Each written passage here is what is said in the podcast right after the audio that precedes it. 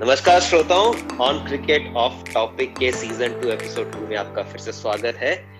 मैं आपका होस्ट राहुल भास्कर, आपका फिर से अभिनंदन करता हूँ।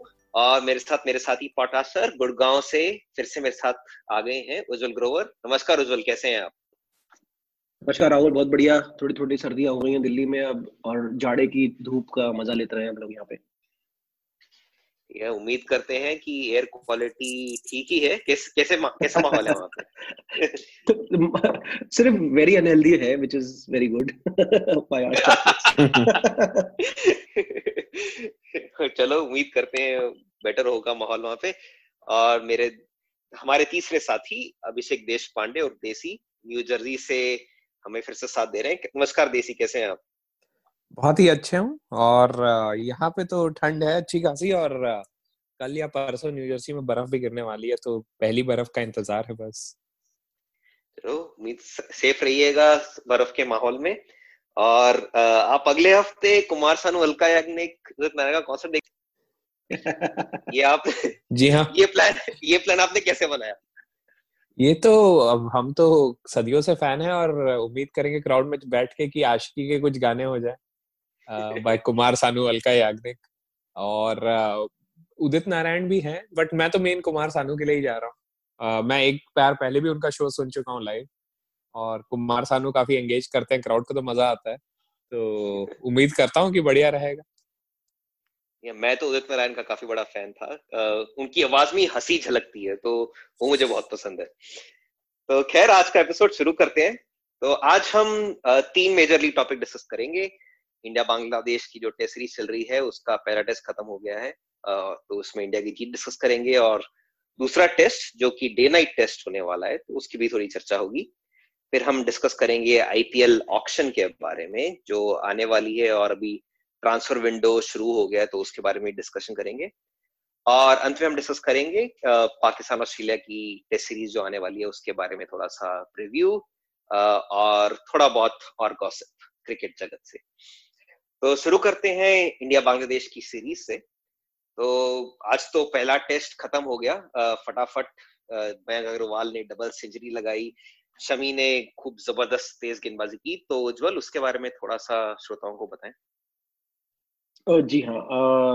आई थिंक अब धीरे धीरे करके एक ये पिक्चर सी उमड़ रही है कि जैसे इंडिया पहले फेयरली बैटिंग रिलायंट यूनिट होती थी, अब वो बात बिल्कुल बदल चुकी है। I think even without Bumrah in the team ये बहुत ही strong opening pace bowling attack lineup है और बहुत ही अच्छी गेंदबाजी करी शामी और उमेश ने और इवन ईशांत शर्मा ने।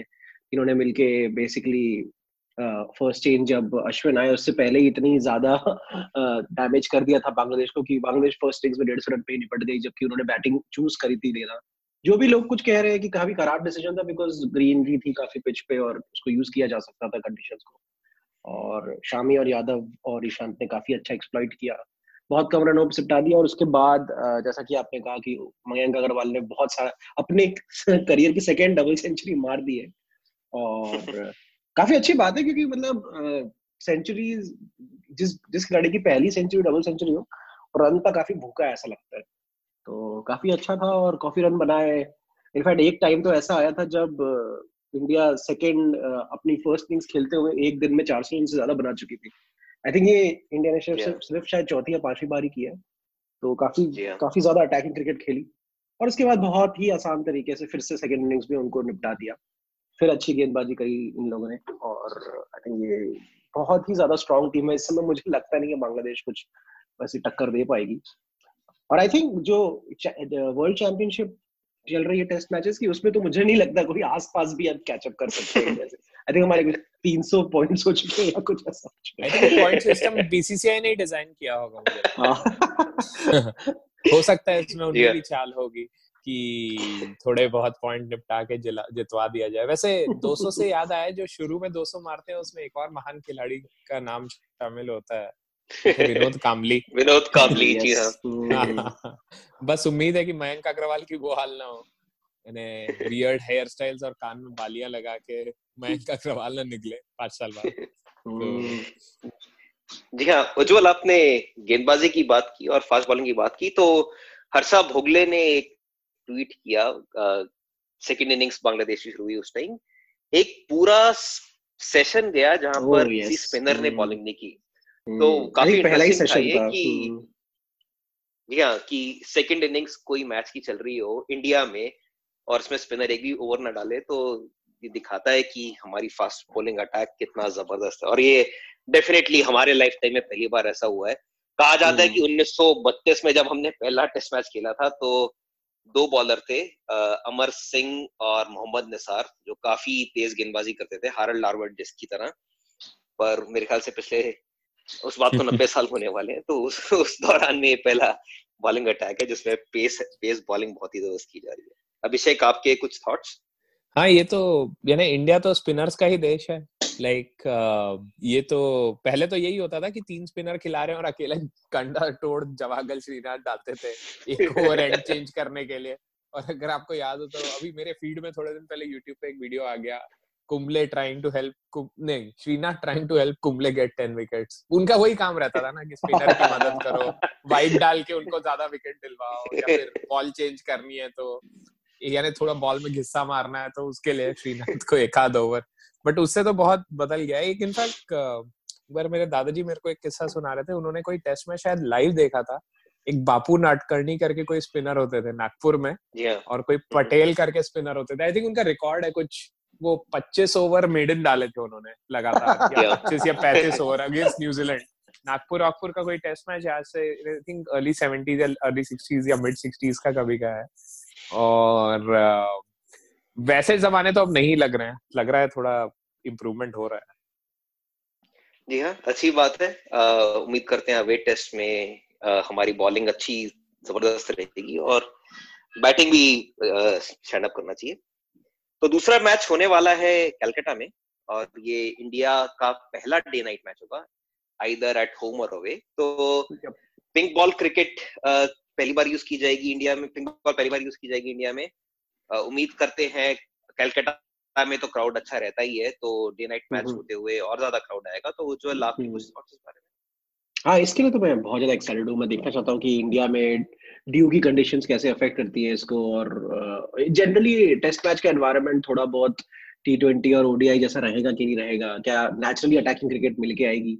और कुछ इंटरेस्टिंग हो सकता है इसमें मतलब I am definitely lot of things to look forward to specially कि हमारे स्पिनर्स क्या करते हैं? जब जब उनको शाम को बॉलिंग करनी होगी और पिंक बॉल जो कि पहली बार मैन्युफैक्चर तो इंडिया में basically pink ball local manufacture SG से ही हो रही है।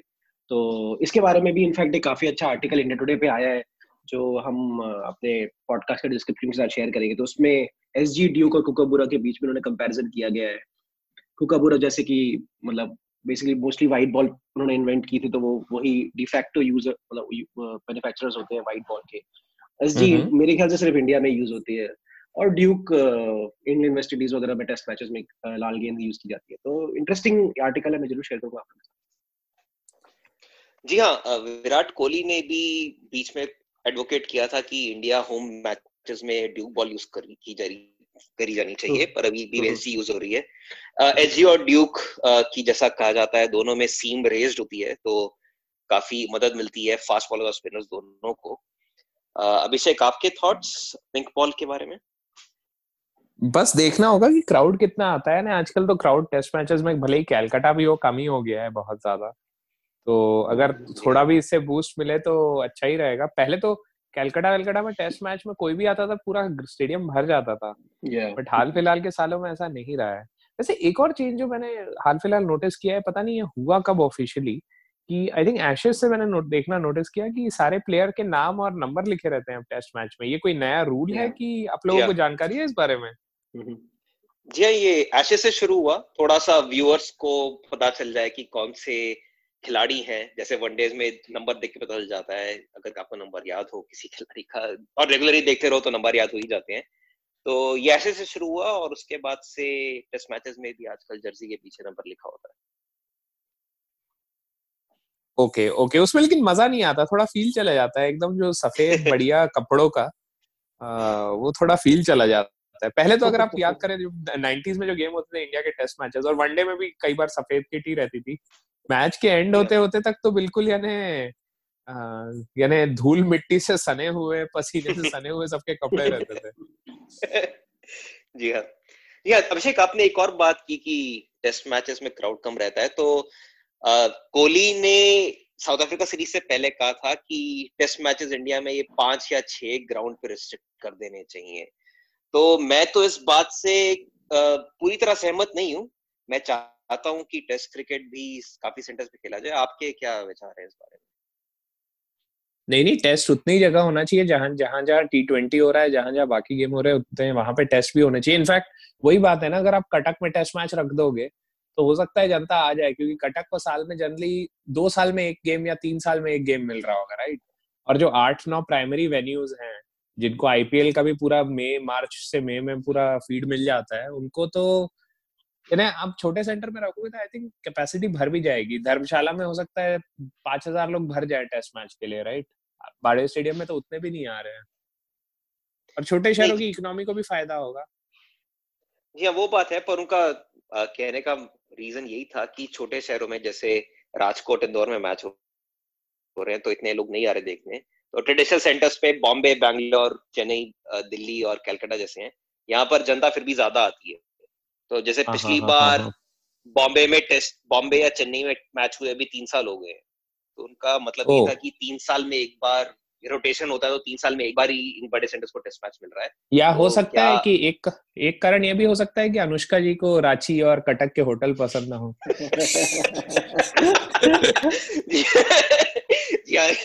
शायद ये आपने बात बिल्कुल सही कही है कि हिडन एजेंडा यही होगा।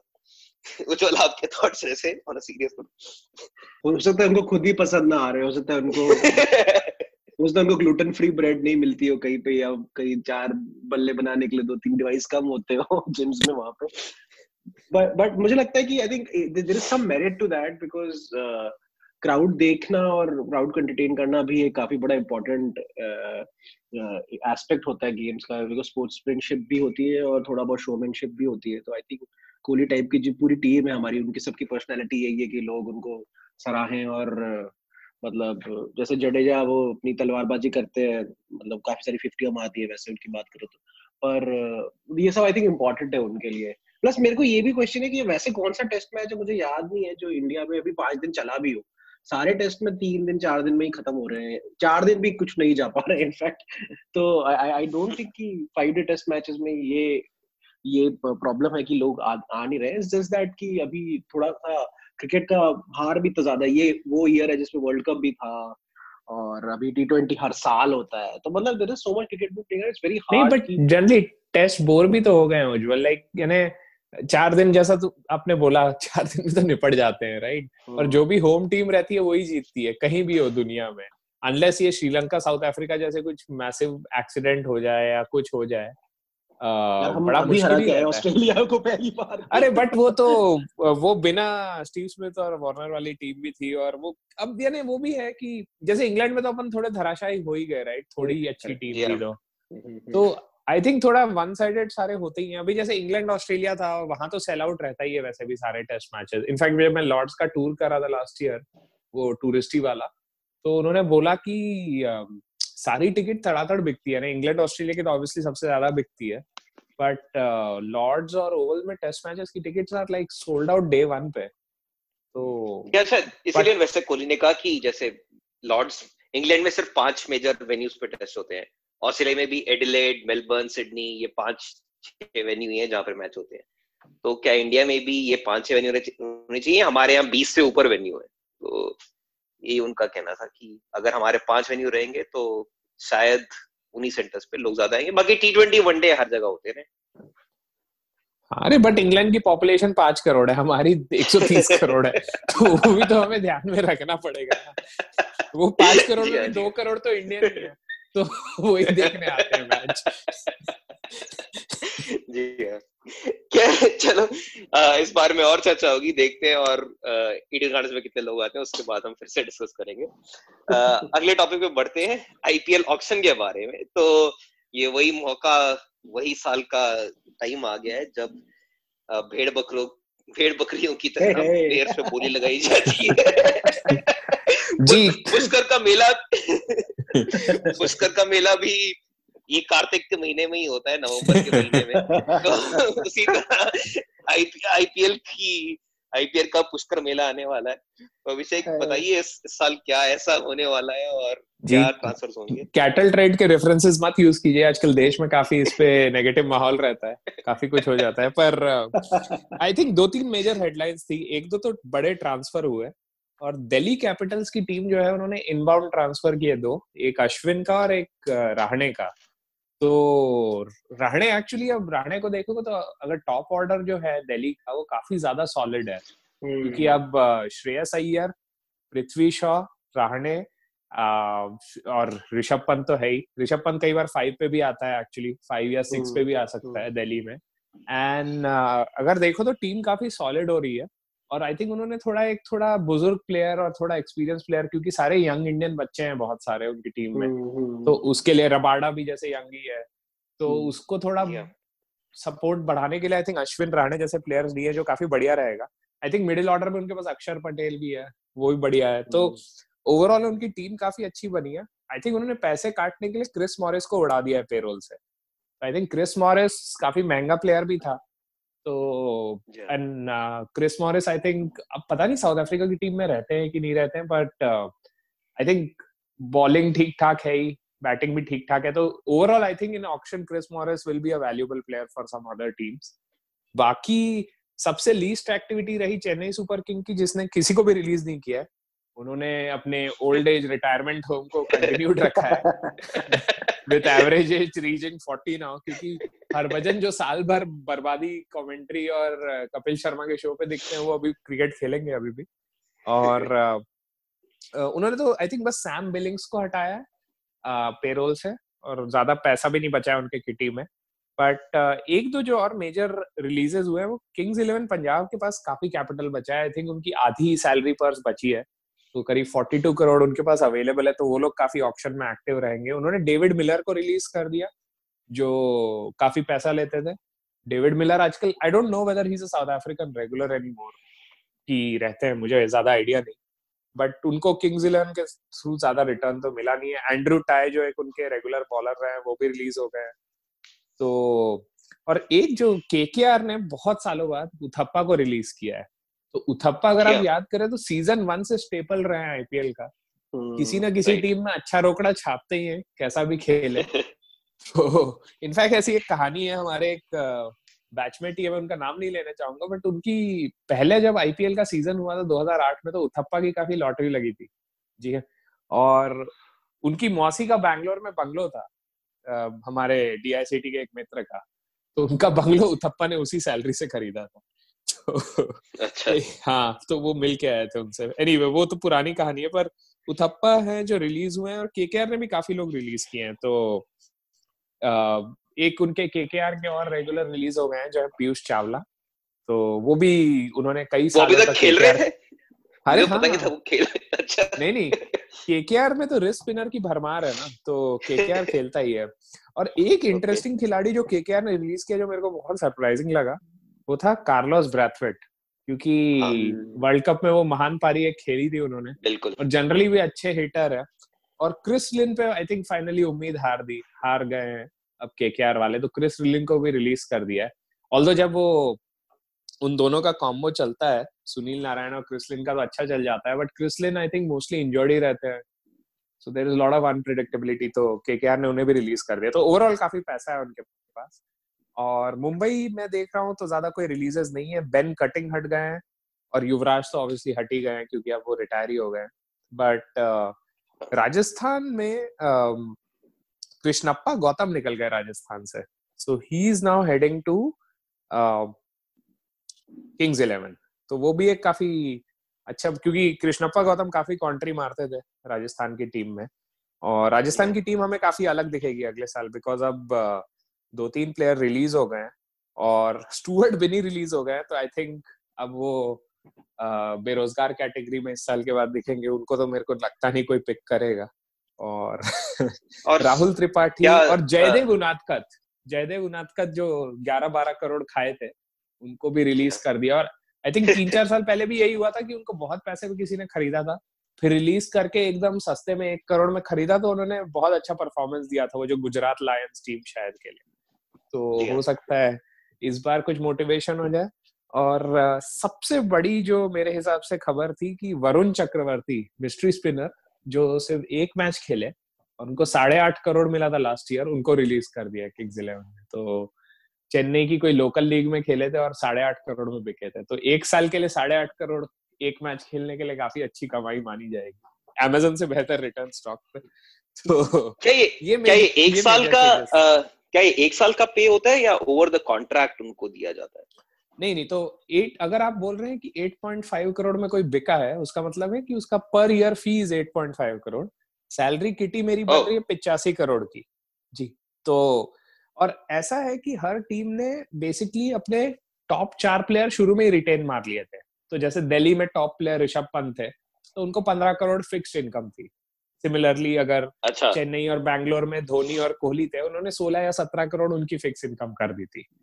तो टॉप प्लेयर में जब रफली बोले एक अमाउंट बांट रहे हैं और पिचासी करोड़ के अंदर उनको सैलरी कैप लिमिट करना है जितना वो सेविंग्स कर सकते हैं उनका उतना बॉटम लाइन और इम्प्रूव होता है टीम्स का राइट तो अगर वो पिचासी में साठ ही करोड़ खर्च करें तो it's a saving for them so everyone will try to optimise their purses और मेन अभी ये इवेंट है कि 19 hmm. को एक ऑप्शन है। This is again a mid term option तो टीम्स को ऑप्शन दिया गया था कि आप दो साल के बाद लोगों को रिलीज़ कर सकते हो कॉन्ट्रैक्ट से तो ये वो साल है। बट जो मेजर ऑप्शन होगा, जिसमें सारी टीम्स फिर हिलेंगी, काफ़ी सफल होंगी, वो अगले साल रहेगा। तो होपफुली अगले साल धोनी टीम को थोड़ा सफल करेंगे, नहीं तो सब पैंतालीस छुआले लगेंगे उसके अगले कॉन्ट्रैक्ट तक। बट बट आई थिंक ये सारी मेजर डेवलपमेंट्स रही हैं, देखना इंटरेस्टिंग होगा। आई थिंक अभी टीम वाइज अगर देखे तो मेरे हिसाब से दिल्ली लास्ट सीज़न भी बहुत अच्छा खेली थी और मेरे को लग रहा है कि इस साल थोड़ा उन्होंने एक्सपीरियंस ऐड कर दिया है तो थोड़ा और बढ़िया रहेगा मामला। बट चेन्नई तो पेरेनियल फेवरेट्स हैं और एक और चीज़ है कि विराट कोहली की टीम बहुत ज़्यादा सफल हो गई है फिर से। तो बैंगलोर की टीम अब पूरी शक्ल बदल गई उन्होंने तो बहुत प्लेयर रिलीज़ कर दिए और उनके पास पैसा भी इतना नहीं है तो वो देखते हैं क्या क्या प्लेयर उठा पाते हैं वापस ऑप्शन में। बट हेट मायर हटा दिए हैं टिम साउदी निकल गए हैं। Tim Southee I think Bombay जा रहे हैं मोस्टली और मार्कस टॉइनिस हटा दिए गए हैं कॉन्ट्रैक्ट से। आकाशदीप नाथ ये भी एक पुराने आईपीएल फेथफुल रहे हैं। कॉलिन डे ग्रैंडो तो काफ़ी डेल स्टेन भी हट गए हैं तो काफ़ी लोग बैंगलोर ने अपने चॉप कर दिए हैं टीम से। जी हाँ और ये सऊदी बॉम्बे चले गए तो बॉम्बे की बॉलिंग और भी स्ट्रॉन्ग हो गई है सऊदी और बुमराह न्यू बॉल बॉलर्स हो गए और फिर हार्दिक पंड्या बाद में आएँगे तो जो टी ट्वेंटी अच्छी बॉलिंग कर लेते हैं। तो बॉम्बे डेफिनेटली हर बार की तरह मुझे लगता है जीत जाएँगे हाँ। इस बार भी। और एक और जो आईपीएल के पुराने सितारे जो शायद अब मेरे को नहीं लगता पिक होंगे इस ऑप्शन में अब कि वो है यूसुफ पठान उन्हें भी अलविदा कह दिया है सनराइजर्स ने। तो yeah. उनका भी अब खेल खत्म होना ही तय है। जी हाँ खैर आगे जब ऑप्शन होगा तो हम इस बारे में और चर्चा करेंगे कि क्या डेवलपमेंट होंगे। खैर आगे बढ़ते हैं अगले टॉपिक पे जो कि पाकिस्तान ऑस्ट्रेलिया की सीरीज़ शुरू होने वाली है और उसका भी वार्म अप मैच पिछले हफ़्ते पाकिस्तान ने ऑस्ट्रेलिया टीम के साथ खेला। तो उज्जवल उस बारे में थोड़ी बताएँ हमारे श्रोताओं को। और एक नए, बड़े एक्साइटिंग फास्ट बॉलर यंग 16 साल के लड़के आ गए पाकिस्तान से। पाकिस्तान की फास्ट बॉलिंग फैक्ट्री से निकल के नसीम शाह नाम है उनका। और उनका एक बड़ा वीडियो जो सोशल मीडिया पे चल रहा है जिसमें उन्होंने बहुत ही धुआंधार बॉलिंग करके दिखाई है। बहुत मज़ा आया देख के और होपफुली चाहूँगा कि इनको टेस्ट में एक्चुअली चांस मिले और ये एक्चुअली कुछ विकेट्स निकाले। नेक्स्ट मोहम्मद आमिर बने और सरप्राइजिंगली इनका एक्शन देख के मुझे डेनिस लिली की याद आ जाती है। मैं अभी वही वीडियो भी एक पुराना डेनिस लिली और विव रिचर्ड्स का एक स्टैंड ऑफ़ था 1976 का वो देख रहा था। तो बिल्कुल सेम एक्शन है यार उनका और इसका। ऑब्वियसली डेनिस लिली बहुत थोड़े बल्कि और बड़े हैं ये बेचारा पतला सा बट बट बहुत सिमिलैरिटी है दोनों के एक्शन में और भगवान करे कि इनके करियर की भी शुरुआत वैसी हो और बहुत अच्छे करे आगे करे।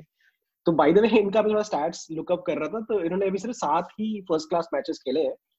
पिछले एक साल में ही इनका थोड़ा बड़ा पौधा बड़ा है लोकल क्रिकेट में और सत्ताईस विकेट लिए और सोलह का एवरेज है इनका। तो इनको अच्छा। इसीलिए इनको बुलाया गया है नेशनल टीम के लिए और सबको पता है कि ये बहुत फास्ट बॉलिंग करते हैं और बहुत सही एरियाज़ में डालते हैं। और ऐसा कहा जा रहा है कि मैं काफ़ी ज़्यादा स्मार्ट क्रिकेटर है अगला जी हाँ बॉलिंग तो काफ़ी अच्छी की इन्होंने। एक और प्लेयर आए हैं कोई पाकिस्तान के नाम उनका इमरान खान है। मैंने उनके बारे में ज़्यादा हम्म। सुना तो नहीं पर उन्होंने इस ए टीम में उन्होंने बॉलिंग करते हुए ए टीम के अगेंस्ट चार विकेट चटकाए पाँच विकेट लिए इनफैक्ट तो उनके बारे में कुछ पता है आपको जो उनके बारे में ज़्यादा पता नहीं बट मेरे को प्रॉब्लम ये लगती है पाकिस्तान टीम के साथ कि बेसिकली काफ़ी कुछ किस्मत का खेल है। बॉलर दोनों अच्छे हैं।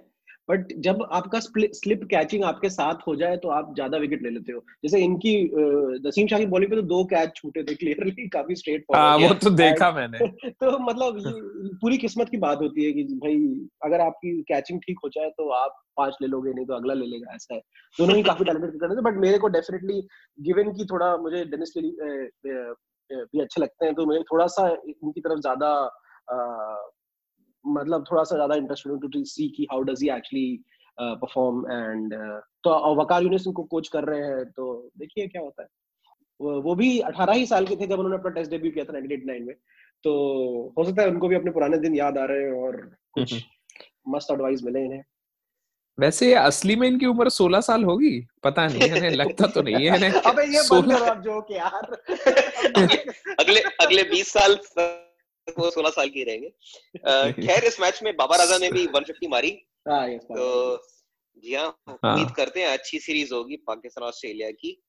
ऑस्ट्रेलिया की टीम में सिर्फ़ स्टीव स्मिथ ही है और मैंने अभी अभी क्रिकेट में पढ़ा कि Pattinson has been ruled out of first test because of some code of conduct suspension तो अगर पैटनसन आउट होते हैं जो कि बेस्ट hmm. बॉलर है अभी ऑस्ट्रेलिया के तो डेफिनेटली प्रेशर आ सकता है ऑस्ट्रेलिया पे। तो देखते हैं कैसा होता है ये पहला टेस्ट नहीं बट स्टार्क वगैरह फिट है आई थिंक स्टार्क फिट है। स्टार्क फिट है इस सीरीज़ के लिए तो स्टार्क अच्छा आएँगे। और वो भी है हेजलवुड भी। पर स्टार्क टेस्ट मैचेस में अभी भी इतना ज़्यादा कंसिस्टेंट नहीं रहे हैं जितना वो उनकी घातक यॉर्कर वन डेज़ में है। टेस्ट में तो नेगेट हो जाती है। तो देखते हैं ऑस्ट्रेलिया का बॉलिंग अटैक कैसा परफॉर्म करता है। पाकिस्तान कैच तो पकड़ ले तो। हाँ पाकिस्तान कैच पकड़ ले तो जीत सकती है। ना उनके एक तो इतनी legendary line of wicket keepers है। आप थोड़े अभी सरफराज ही है ना अभी और कोई कीपर आ गए हैं। सरफराज आजकल कौन है? मेरे ख्याल से सरफराज ही होंगे। कोई होने हाँ, चाहिए। क्योंकि, हाँ।, हाँ क्योंकि ये जो अकमल भाईजान लोग आए और इतने कैच छोड़ते थे बाप रे यानी अच्छे खासे बॉलर परेशान हो जाए इंसान। ये एक्चुअली मैंने चेक किया मोहम्मद रिजवान थे विकेट कीपर ये टूर मैच में तो। देखते हैं टेस्ट मैच में कौन होते हैं। हाँ क्योंकि उसने भी एक कैच छोड़ा। और एक स्लिप पे आई थिंक बाबर आज़म ने कैच छोड़ा है हाँ स्लिप कैचिंग की मैं बात कर रहा था। विकेट कीपिंग तो फिर भी बेटर हो गई जब से थोड़े से अकमल गए हाँ, हाँ जब से अकमल गायब हुए सीन से। इस सीरीज़ का भी इंतज़ार रहेगा। तो एपिसोड के एंड में थोड़ा डिस्कशन करते हैं बाकी की खबरों का। तो अफ़गानिस्तान के साथ वेस्ट इंडीज का टी ट्वेंटी सीरीज़ चल रहा था देहरादून में। तो उसमें पूरन को सस्पेंड कर दिया गया। उज्जवल उस बारे में थोड़ा बताएँगे। मैं तो इस बात से सरप्राइज़ हूँ कि ये मैचेस इंडिया में चल रहे हैं। ऐसा क्यों हो रहा है ऑरेंज जी? जी हाँ देहरादून वैसे अफ़गानिस्तान का होम होम ग्राउंड है, क्योंकि अफ़गानिस्तान में डेफिनेटली क्रिकेट अभी मुमकिन नहीं है। तो इंडिया ने पहले नोएडा अफ़गानिस्तान का होम ग्राउंड हुआ करता था, पर उसके बाद उन्होंने देहरादून बना दिया। देहरादून में आयरलैंड के साथ अफ़गानिस्तान का मैच भी हुआ था। और खैर ये मैच जो अभी चल रहे हैं वेस्ट इंडीज के लखनऊ में चल रहे हैं माफ़ी चाहूँगा।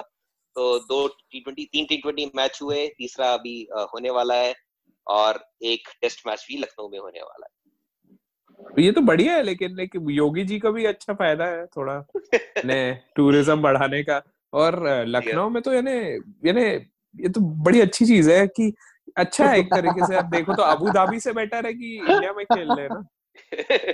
जी हाँ। तो सही है सही है मज़ा आया सुन के मेरे को भी आइडिया नहीं था इस बारे में। अच्छा बाय द वे पूरन पे आप बोल रहे थे राहुल तो उसमें ऐसा हुआ है कि आई थिंक चार मैचेस के लिए सस्पेंशन लगा है उनका कुछ वीडियो फुटेज उभरा था जिसमें बॉल के साथ छेड़खानी की जा रही थी निकोलस पूरन द्वारा। तो अच्छा। जो अपने हमारे स्टुअर्ट ब्रॉड है उनके जो पिताजी है क्रिस ब्रॉड वो मैच रेफरी थे और उन्होंने ही सस्पेंशन लगाया है तो अभी आई थिंक ये जो सीरीज़ है करंट वो वो पूरा मिस आउट कर जाएँगे और आई थिंक उसके बाद वेस्ट इंडीज इंडिया के साथ खेलने वाली है तो वो भी मिस आउट करेंगे उसमें भी। अच्छा। हम्म। है उम्मीद करते हैं कि आ, अच्छा खेले फिर भी वेस्ट इंडीज उम्मीद करते हैं आपको हमारे सीज़न टू का नया एपिसोड बहुत पसंद आया होगा और आगे भी आप सुनते रहेंगे। आ, सुनते रहिए ऑन क्रिकेट ऑफ़ टॉपिक हमारी तरफ़ से नमस्कार।